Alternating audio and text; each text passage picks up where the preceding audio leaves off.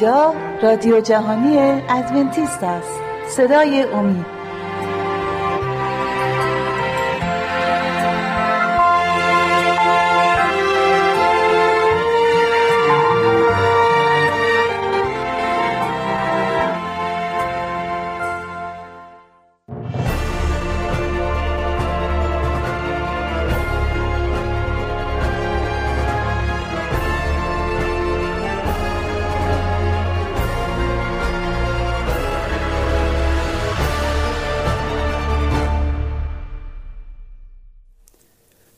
فراوان به بینندگان و شنوندگان عزیزمون.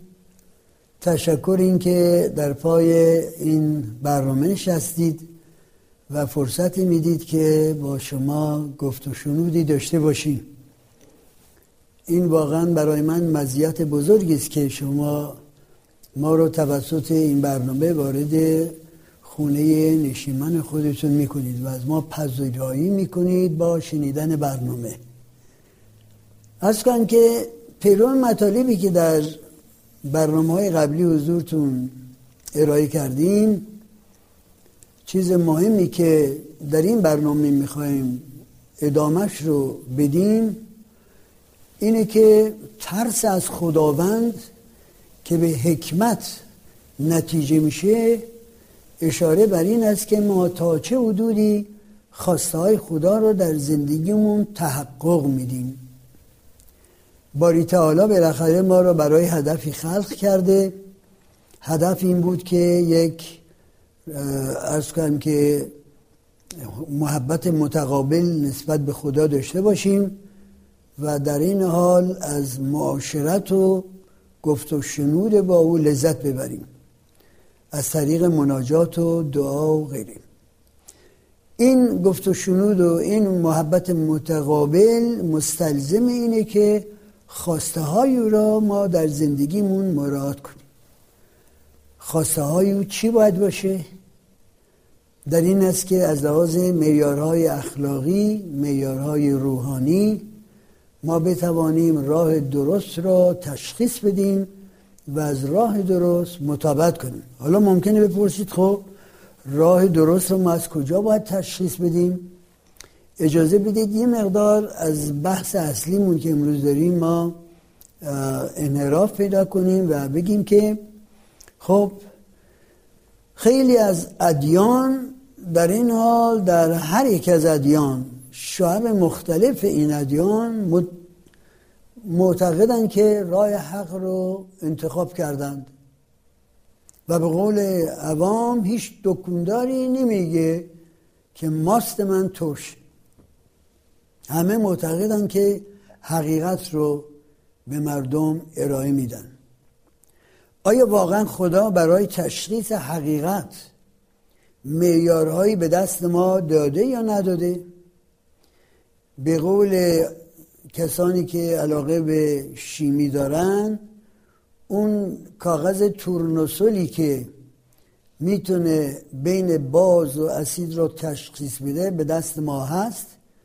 یا اون محکی که می‌تونه اصالت قطعه طلای ما رو بسنجه در دست ما هست اگر این آزمایش هایی که برای تعیین حق از ناحق لازم خدا در کلام خودش نداده باشه که خب اعوذ بالله عیب به خدا برمیگرده. خدا خودش این امکانات رو در کلام خودش به ما داده و ما اگر فرصت و علاقه داشته باشیم که اینها رو پیدا کنیم و در تمیز حق از باطل و ارزیابی آنچه که در این امور میشنویم به کار ببریم اینها رو می‌تونیم به دست بیاریم از کلام خدا. و الا همه مدعی هستند که حق رو به انسان تحویل میدن. در کتاب مقدس در همون کتاب جامعه سلیمان که پشبند امثال سلیمان آمده در کتاب مقدس در باب دوازدهم آیات سینزده و چارده ما چنین می‌خونیم. پس ختم تمام امر را بشنوید. خلاصه همه این بحث ها را بشنوید خلاصه چیه؟ از خدا بترس و اوامر او را نگاه دار از خدا بترس و اوامر او را نگاه دار چون که تمامی تکلیف انسان این است چرا باید اوامر او را نگاه داریم؟ زیرا خدا هر عمل را با هر کار مخفی خواه نیکو و خواه بد باشد به محاکمه خواهد آورد اگر خاطرتون باشه در یکی از بحث های قبلیمون عرض کردم که یکی از مراحل مهم اعتقاداتمون اینه که بدونیم یک جوابگویی نسبت به یه مرجع بسیار بالاتر از خودمون.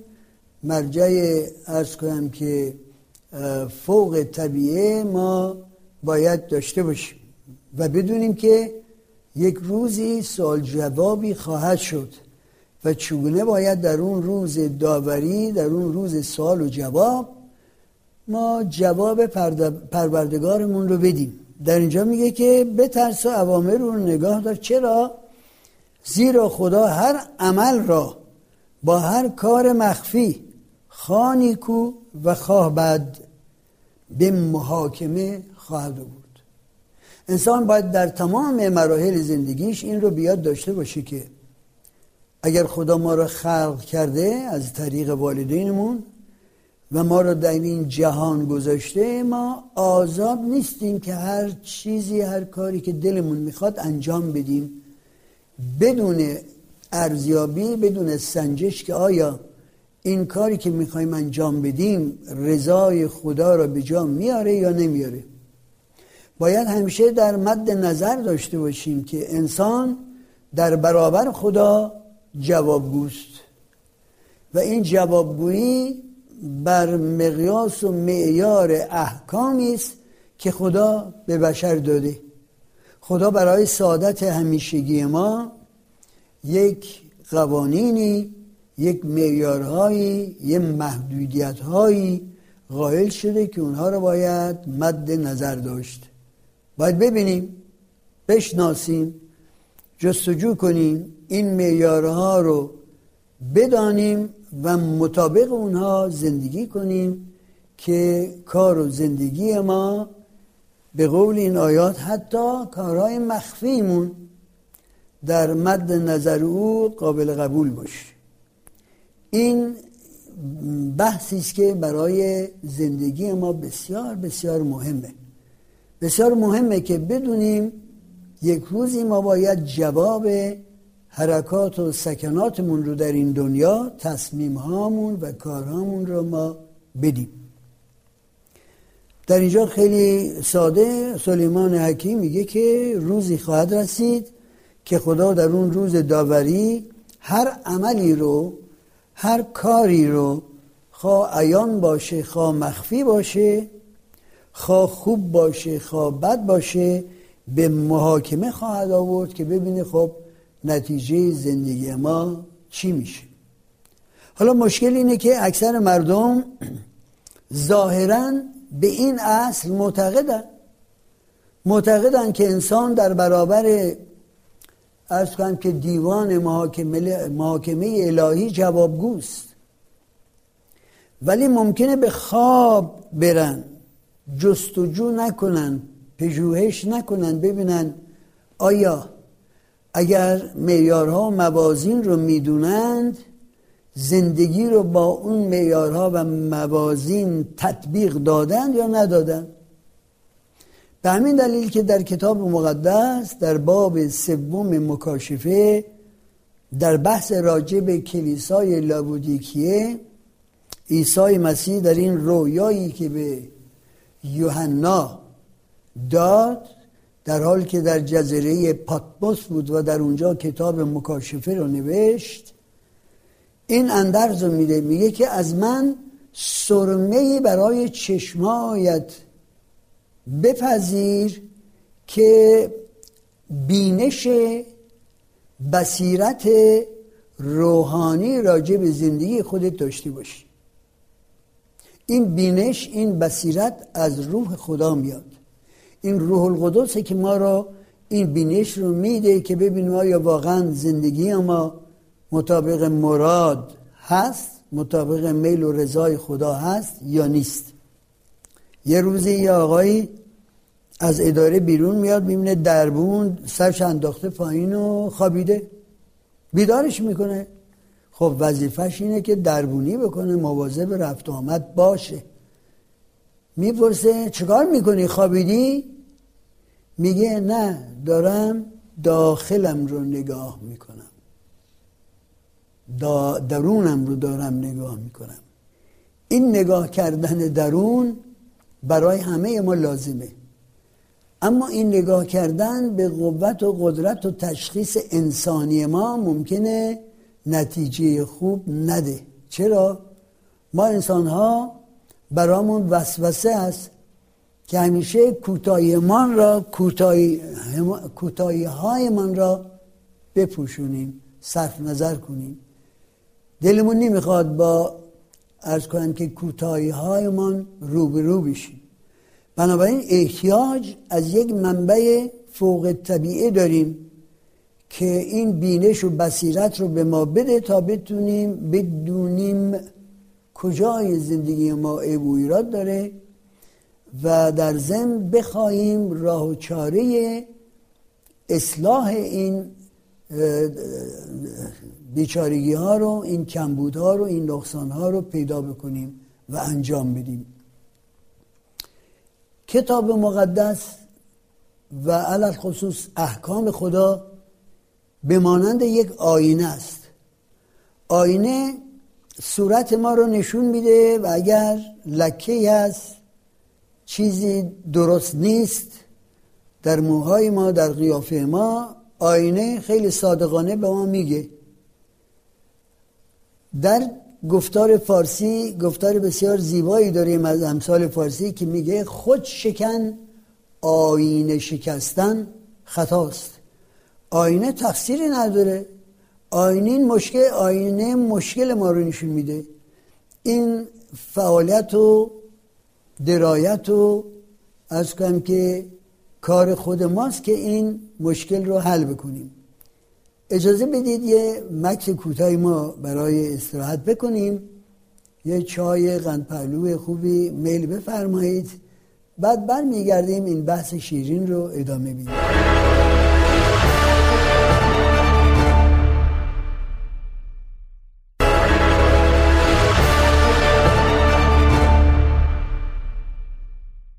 بله عزیزان من باید فکر کنیم ببینیم که چگونه می‌تونیم اون آزمایش هایی که لازمه ما در زندگیمون بدونیم و به اجرا بذاریم ببینیم آیا واقعا میل و رضای خدا رو به جا میاریم یا نمیاریم. چون همه ما یک روزی بر در برابر مسند داوری خدا خواهیم ایستاد و جواب افعال و اعمال و افکارمون رو خواهیم داد. آیه براتون بخونم و این آیه در رساله یعقوب پیدا میشه در عهد جدید کتاب مقدس باب دو زیرا هر که تمام شریعت را نگاه دارد آیه دهم زیرا هر که تمام شریعت را نگاه دارد و در یک جز بلغزد ملزم همه می باشد. مسئله این نیست که ما بگیم خب می‌خوایم احکام نگه داریم. ولی اگر یکی از اینها رو ما دلمون نیاد نگه داریم خوشمون نیاد آیا این مورد مقبول خدا میشه؟ در اینجا میگه که نه اگر ما حتی در یکی بلغزیم نگه نداریم مثل اینه که همه احکام رو نقض کردیم. حالا چطور عده زیادی از مسیحیان این کار انجام میدن و وجدان راحت و آسوده در این مورد دارن؟ نمی‌دونم. ممکنه بپرسید در چه موردی این کار رو انجام میدن؟ غفلت غفلتشون در چه موردی است؟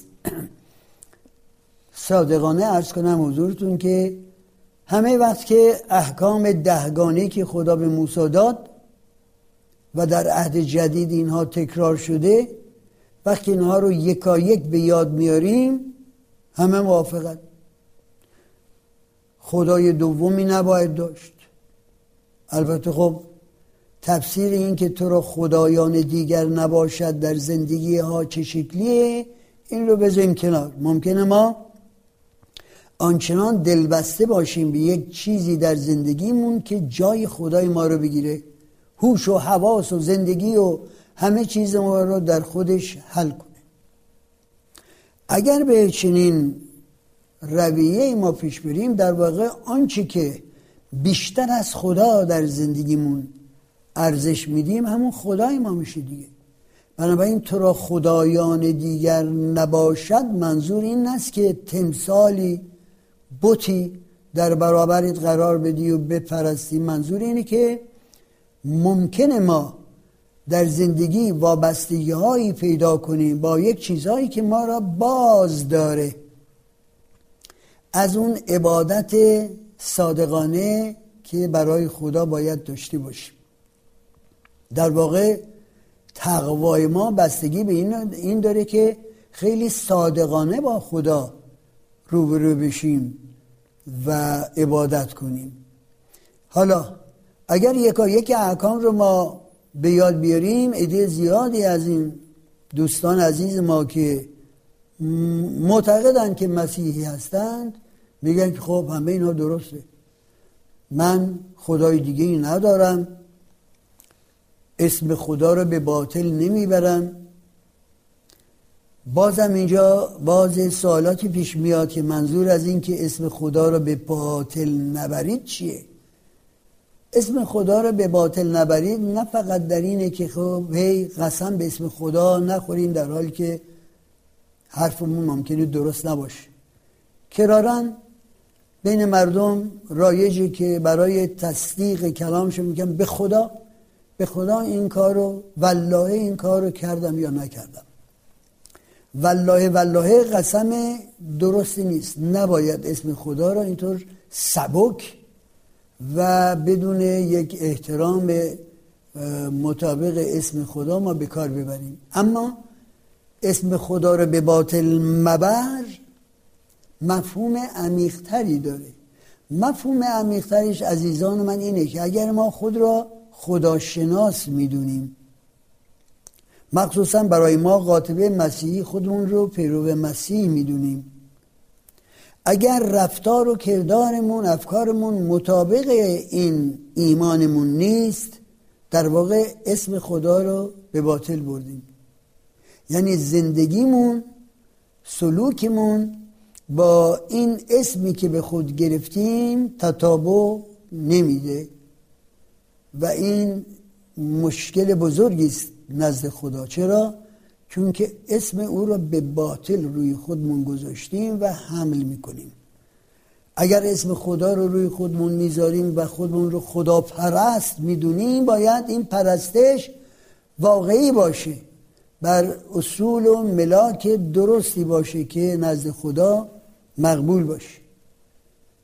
بعد در همون احکام اومده که هیچ صورتی تراشیده یا تمثالی از آنچه که در آسمان است و بر زمین است برای خود مساز و نزد آنها سجده و عبادت من ما خب این آقایون به ما جواب میدن که نه ما تمثالی عبادت نمی کنیم تمثالی در زندگیمون نداریم.